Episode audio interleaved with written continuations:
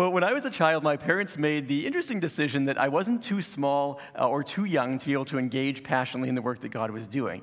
Again, probably a part of this was the fact that we were church planting and it was only the six of us, and so we all had to do something. But again, they made this decision to say that I had an active part to play in what God was doing in the life of the church that we were starting. And this made a profound impression on me.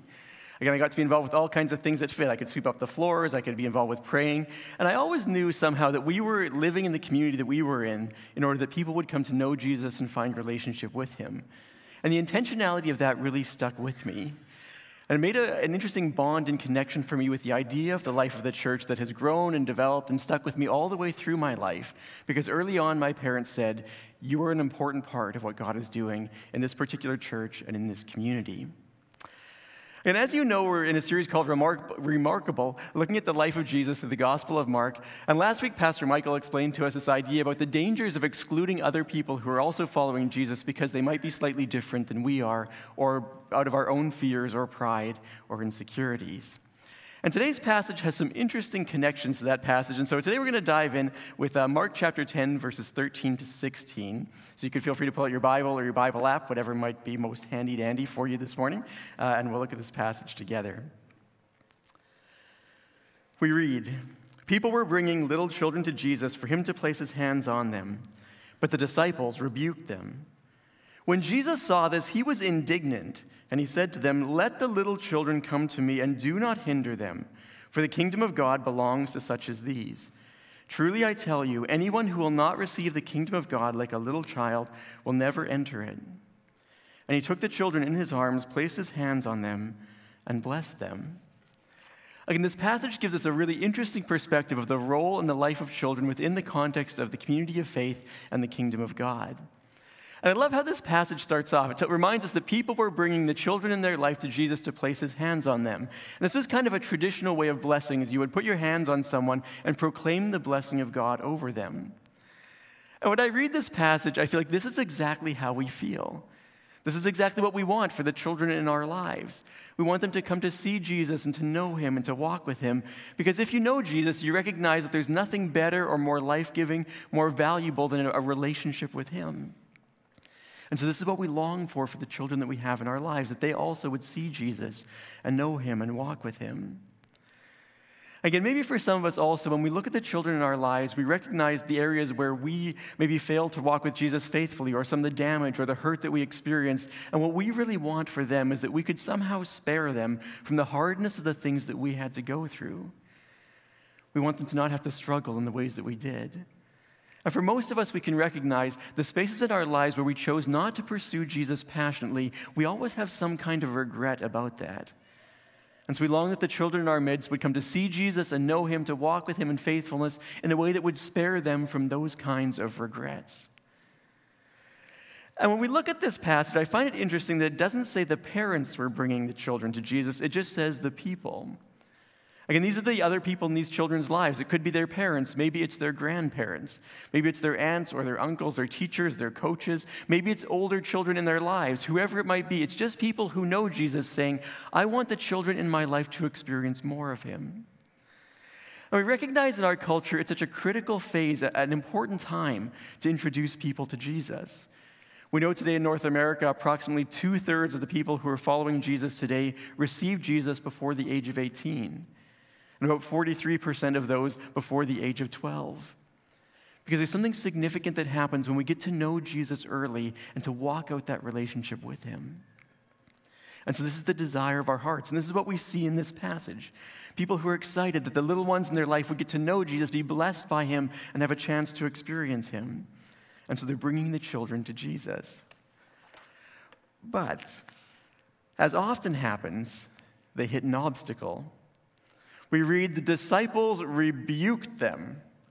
This is an interesting idea. The disciples are getting all uppity, they're getting all proud, they're getting all pushy, and they're saying, We don't think these children should have access to Jesus. They're starting to push them back.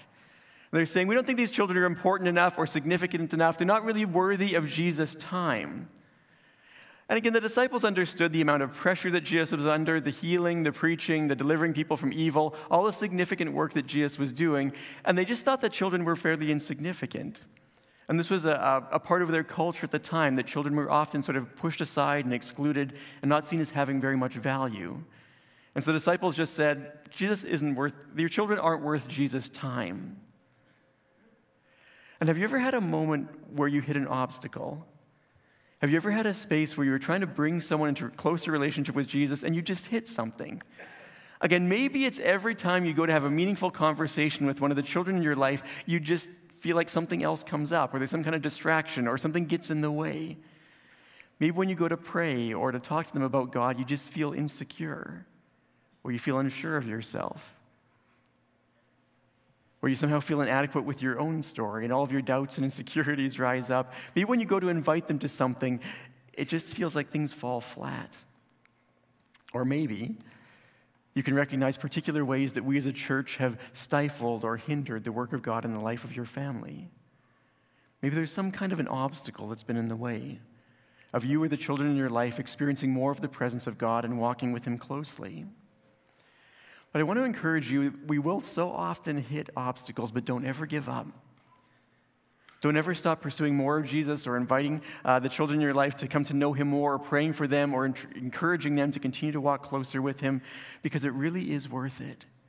And the fascinating thing is that Jesus is passionate to know the children in your life, that they would have the opportunity to know Him and to walk with Him as well. As we read in our passage, when Jesus saw this, when Jesus saw that the disciples were rebuking these people, he was indignant and he said to them, Let the little children come to me and do not hinder them for the kingdom of God belongs to such as these. Again, when Jesus sees this happening, he's indignant, he's angry, he's frustrated. If you remember last week when Pastor Michael was preaching, Jesus took a fairly soft response to the ways the disciples were hindering people, and here Jesus kind of just lets them have it. Because Jesus is just angry and he's frustrated. There's a kind of frustration that rises within him when the children are being hindered. Because Jesus doesn't see these children as insignificant. Jesus doesn't see these children as secondary. He doesn't see them as uh, somehow lesser than the adults around them. Jesus sees them and longs that they also would have free and open access to his presence. And I think with Jesus, anytime you see Jesus interacting with children, there's a kind of ease, there's a kind of tenderness. As we read in verse 16, he took the children in his arms and placed his hands on them and blessed them. There's a kind of delight that Jesus has in the easy and the open faith of a child. And so he welcomes them in freely. And Jesus desires also that the children in our lives would have free and open access to him. Jesus doesn't see the children in our lives as somehow lesser or insignificant. He doesn't see them as not being capable of playing a significant role in the work that he's doing. Jesus pronounces that the kingdom of God belongs to such as these. And so he invites us to engage them freely and openly. And this challenges our mindset. This challenges us to ask the question are there things in our minds or in our hearts, in our families, in the way that we view our life as a church that is hindering the children's ability and capacity to embrace Jesus freely and openly? Again, maybe even subtly in church, we view the children around us as a distraction. And so often, parents in a service feel so much pressure if their child cries or makes noise because they don't want to distract anybody around them, and it puts a really significant level of unhealthy pressure on them. Maybe when we think about the children in the life of the church, we see them as the church of tomorrow. Instead of recognizing that in the eyes of Jesus, the children in our midst are a significant and a vital part of the church today. Maybe we think that children don't have the capacity or the ability to play a significant role in the kingdom of God moving forward and the beautiful things that God is doing in us. And maybe subtly we think that we need to just have them sit passively for a time before they actively engage in ministry. But they have the same Holy Spirit of God active and alive and powerfully at work within them that we have powerfully at work within us. There is no junior version of the Holy Spirit. This is why I'm so grateful for our kids' ministry because I love the way that they champion the kids in our midst. I love the way that they engage with them freely to remove any kind of obstacle for them to experience Jesus freely and openly in a way that is understandable and meaningful to them.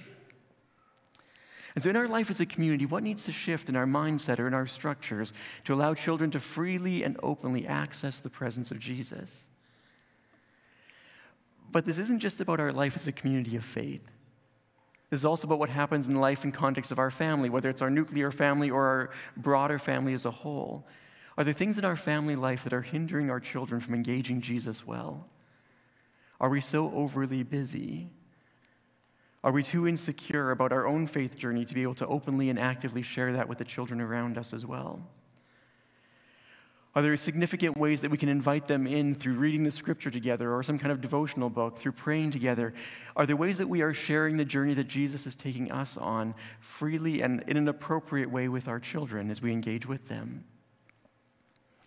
When I think about this, I'm reminded of a woman named Susanna who lived just before the beginning of the 1700s and into the first part of the 1700s. And Susanna had a husband named Samuel. Now, Samuel wasn't uh, typically a very helpful sort of a husband. He didn't really support her well or the children well. He wasn't really active in life with them. And she had a whole lot of pressure on her raising a significant number of children. One of the things that Susanna decided to do was she wanted to make sure that they really engaged with Jesus well. And so every week she would have an individual conversation with every one of her children about the scripture and about God and what God was doing in their life. She taught them to read the Word of God and to pray. And she modeled for them really well what it looked like to live a life of prayer. Again, it's the 1700s, so there's no way you can put on a show for the kids and have private time on your own. So, what Susanna would do is what she would go and she would sit down in a particular corner and she would pull an apron up over the top of her head. And the kids all around her knew that whenever she was sitting like that, she was in the presence of God. And they needed to respect that time. And they saw her every single day model this life of prayer, the space of engaging with Jesus. And one of her children, John, grew up to be John Wesley, who was a powerful and an influential person in the revivals that took place in, Eng- in England. He founded the Methodist movement that circled all around the world and introduced people to a personal and a meaningful relationship with God that they had never known before for many of them. Another one of her sons, Charles, wrote many of hymns, some of them we still, that we still sing today, like Hark the Herald Angels Sing and Christ the Lord is Risen Today. But this foundation was set for them at an early age, as their mother, with very little support from the people around her, chose intentionally to pursue a relationship with Jesus for her children, to passionately pray for them, to model for them what it looked like to pursue God and to walk with Him. And so, what are the changes that we need to make in our hearts, in our minds, in our homes, in our life as a church that may be hindering the children in our midst from receiving Jesus and walking with Him freely and well? Because can you imagine what this could look like a year from now, or five years from now, or 10, or 20, or 50, or 100? If the children within our midst grew up with an understanding that they are treasured and delighted in the sight of God, that they're not that they're not passive observers or consumers of religious goods and services, but they have an active role to play in the redeeming work that God is doing right here and right now, whatever their age may be. What would it look like if we could release them into intimacy with Jesus and into the life of ministry in a way that is healthy and appropriate without too much pressure, but in a way that honors them uniquely? What if we let them come to Jesus to be blessed by him? Because this passage gives us a unique challenge that we would be this kind of people, that we could remove any kind of hindrances that are in their way from experiencing Jesus and walking with him faithfully and well. Now, just for a few minutes, I want to come back to verse 15. Because Jesus challenges us that it's not just about us removing the hindrances for the life of the children. He reminds us that there are significant things that we also need to learn from the children around us as well. Jesus says, Truly I tell you, when anyone who will not receive the kingdom of God like a little child will never enter it. And when I think about this passage, I think about Christmas morning. Again, for us, it's Christmas morning. For some of you who cheat, it's Christmas Eve when you open your presents, but we'll forgive you for that. Uh, again, have you ever watched kids at Christmas opening presents? What does that look like? Again, it's this huge delight. It's kind of like carnage. There's bits of paper flying everywhere, all over the place. There's squeals of delight. It's an overwhelming experience. There's passion and there's ease. Children receive things really freely and openly. And so when we think about how children receive, I think the two things that it reminds me of, there's a lot of passion in how children receive, and children receive very freely. They don't have a problem when someone gives them something good to take it and to hold on to it. I think these are some of the things that Jesus is saying to us about how we need to receive the kingdom of God. And so, do you receive the kingdom of God with passion and with freedom and ease and with joy and delight? Or do you have a more difficult time engaging with the kingdom of God? Again, are you as passionate to receive more of the presence of Jesus as you are to receive a really good gift? I find this interesting in my own life because it, when you think about it logically, it just makes sense. Again, in my devotional space every day, I get to just be in the presence of Almighty God, the creator and sustainer of the universe. I get to hear his heart. I get to express the concerns and the needs on mine. What could possibly be more exciting? But it's interesting how much we can get distracted by the things around us and find so many other things much more exciting and much more alluring and passion filling. You know, think about the ways that we get passionate and excited when we watch a really good hockey game or a really good football game. There's this sense of cheering and delight and yelling and screaming and overwhelming joy in it. But do we have the same kind of passion and the same kind of joy to embrace a space to worship Jesus and to draw near to Him and to be close to Him? And again, if we're not this passionate about Jesus, why not? Can we recognize that He's the greatest thing? He's the supreme ruler over all things. Why don't we have the same level of passion to be in His presence? This morning, maybe for some of us, it's an element of fear. Maybe we're really afraid to get close to God because we know if we get close to Him, we're going to have to deal with some of the areas of our life that we really don't want to deal with, the things we don't want to touch, the things we don't want to have to work through, and we're just afraid of what He might say to us if we get really close. Or maybe we're afraid that if we get close to God, He'll just mess up our plans for our future or our family or the ways that we want things to go. And so we're just afraid to come into His presence. Some kind of an unhealthy fear of getting close to Him. Maybe for some of us, it's an aspect of pride. We're fairly self sufficient and we really think that we can do life without Him. We would rather be self sustaining and in control of our own destiny than submit ourselves into the presence of the one who knows everything and can do everything. And maybe for some of us, we've gotten hard and cold and cynical through some of the pains and the disappointments of life. And I think cynicism is kind of like a cancer flowing through the life of our culture. It stifles our hope, it robs us of our joy and so many of the good gifts that God has for us in every day and in every moment.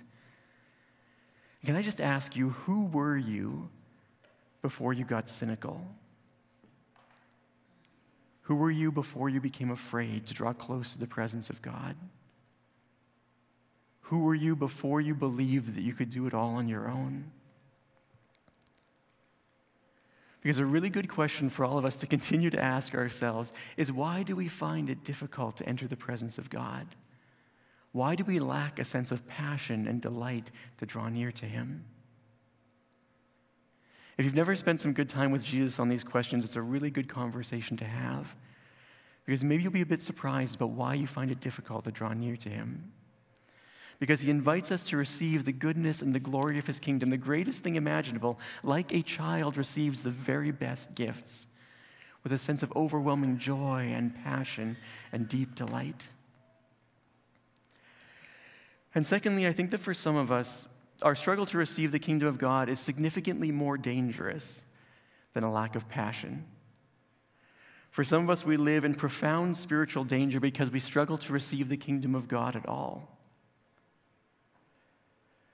Again, children receive all the gifts that they are given openly and freely. They don't have to try and uh, convince themselves to just bring it right into their life. But for some of us, we have a really deep sense of unworthiness.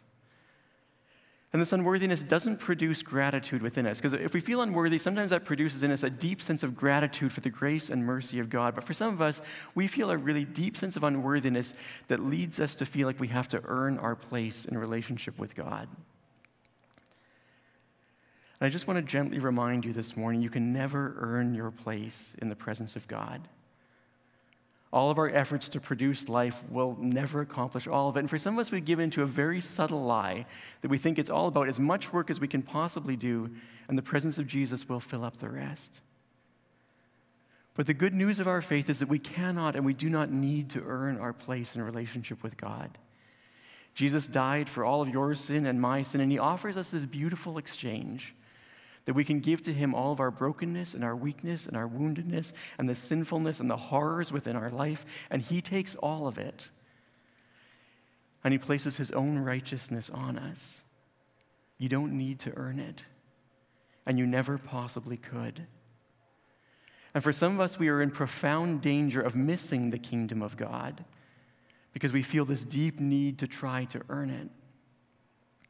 And I think it would be something like could you imagine if on Christmas morning you gave your children something really good that you knew they would just delight in, and as soon as your child opened up the present, immediately they got up and in in a panic, they started to do as many chores and as many things that they thought you wanted, that they wanted you to do as much as they possibly could to try to earn this really good gift that you were giving to them. Can you imagine how you'd feel? It would be tragic. It would be something so sad about seeing a child who felt that they need to try and work hard enough to earn the good gift that you were giving. But for many of us, this is how we are relating to our Heavenly Father. Because we've forgotten that He's the very best Father who delights to give good gifts. And that He offers to you and to me the gift of salvation as a free and an open gift that we could never earn. Again, certainly in the Christian life, there's effort that's required to give ourselves fully into pursuing Him and walking with Him, but that doesn't come first. The first thing that simply comes is just receiving the good gift of God's salvation and allowing the goodness of what Jesus does in us to propel us forward into obedience and holiness and goodness, goodness and mission and action. And so don't miss the kingdom of God because you're afraid to receive it.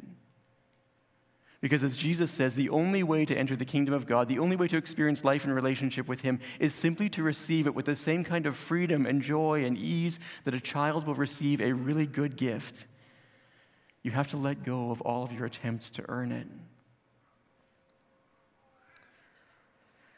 And again, today, if you are struggling to receive the kingdom of God or struggling to receive it with joy, maybe what you need is to spend some really good time with children.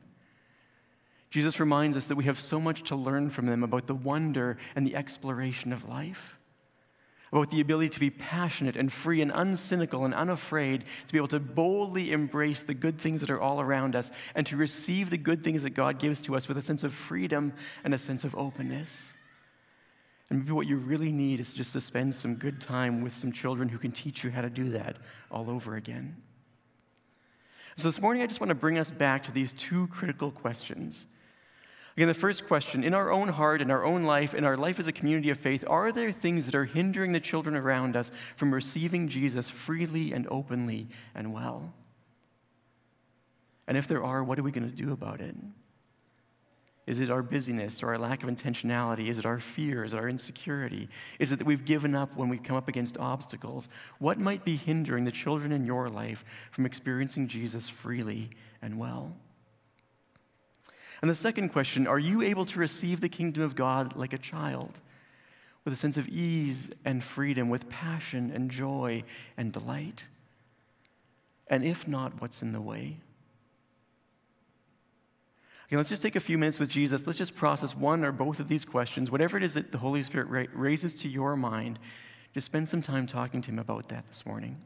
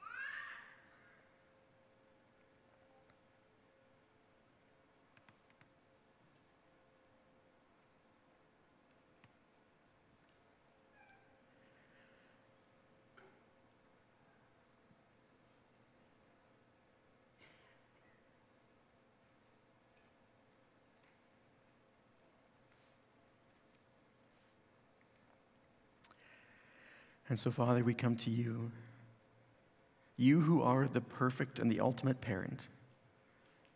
We ask you, Father, to give us your fatherly heart. Would you teach us what it looks like to walk with you faithfully and well? Lord, we ask your forgiveness for the ways that we have hindered the children in our lives from being able to receive you openly and freely. Would you give us your view, your eyes, your perspective of who they are? Would you guide us further to lead them faithfully into your presence that they could be touched and blessed by you? And Lord, we ask for freedom to receive the kingdom of God like children do. Would you free us from our fear and our pride and our cynicism? Would you empower us to be able to let go of every bit of needing to earn it and coming to you? And Jesus, today, for, in particular, for those who feel that they have to earn their place with you, we proclaim freedom in Jesus' name. We renounce and we set aside every need to try to earn it. And we choose, Father, simply to receive your salvation as a gift of grace. Would you empower us to receive it faithfully and well? Help us to walk in the wonder and the goodness that you offer to us each and every day. Fill us with a unique sense of passion and joy to simply be in your presence and to recognize the goodness of the gift that you are giving to us and how great your salvation is, so much greater than anything else and everything else in life all around us. Would you renew our joy? Would you strengthen our sense of hope? Would you li- help us to live faithfully as your children? In Jesus' name we pray. Amen. Again, this morning, if there's things that God is doing in your life, we'd like to invite you to, uh, to come forward for prayer following the service. There'll be a number of people who'll be here at the front. They would love to continue to pray with you and help you to journey through the things that God is working in your life for. And again, particularly, I've felt a lot of heaviness and pressure for a few people this morning who are really wrestling with this feeling that they have to earn their place with Jesus. And maybe you just need someone to pray with you about that or to, to bless you or to help you process some of the ways that you're struggling in this particular moment and in this day. Also, I'd like to remind you there's a cafe chat with Zuli that will take place in a few minutes just in the cafe over there. It's going to be an amazing conversation, uh, some of the beautiful things that Jesus is doing and some of the redemptive work that he's all about as well. And next Sunday, we have a sections gathering, so all of us get to eat lunch together following this service. And we're encouraging you to bring a dessert for everyone to share together, and we're looking forward to that time to fellowship together. And I pray that as you go today and throughout every single part of the week that you have, you will be able to walk into it confident and sure that you have a heavenly Father who loves you and who delights in you, and that you would find freedom and passion in his presence. Let's go and let's make Jesus known this week. Amen.